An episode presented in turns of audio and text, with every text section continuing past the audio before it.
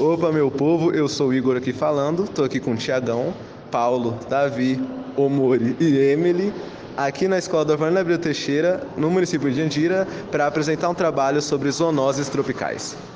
Eu tô aqui para falar sobre febre tifoide, que é transmitido pela injeção ou de água ou de alimentos contaminados, e o patógeno é uma bactéria chamada salmonella. O contágio, como já falei, é por água ou alimentos contaminados e os sintomas incluem febre alta, dor de cabeça e etc. O tratamento é feito por meio de antibióticos e fluidos e já existe uma vacina. A zoonose toxoplasmose é transmitida por alimentos, fezes e contatos com gatos, pombos e etc. O patógeno é Toxoplasma gondii. O contágio é por água ou por alimentos contaminados. Alguns sintomas são dor muscular, febres e etc.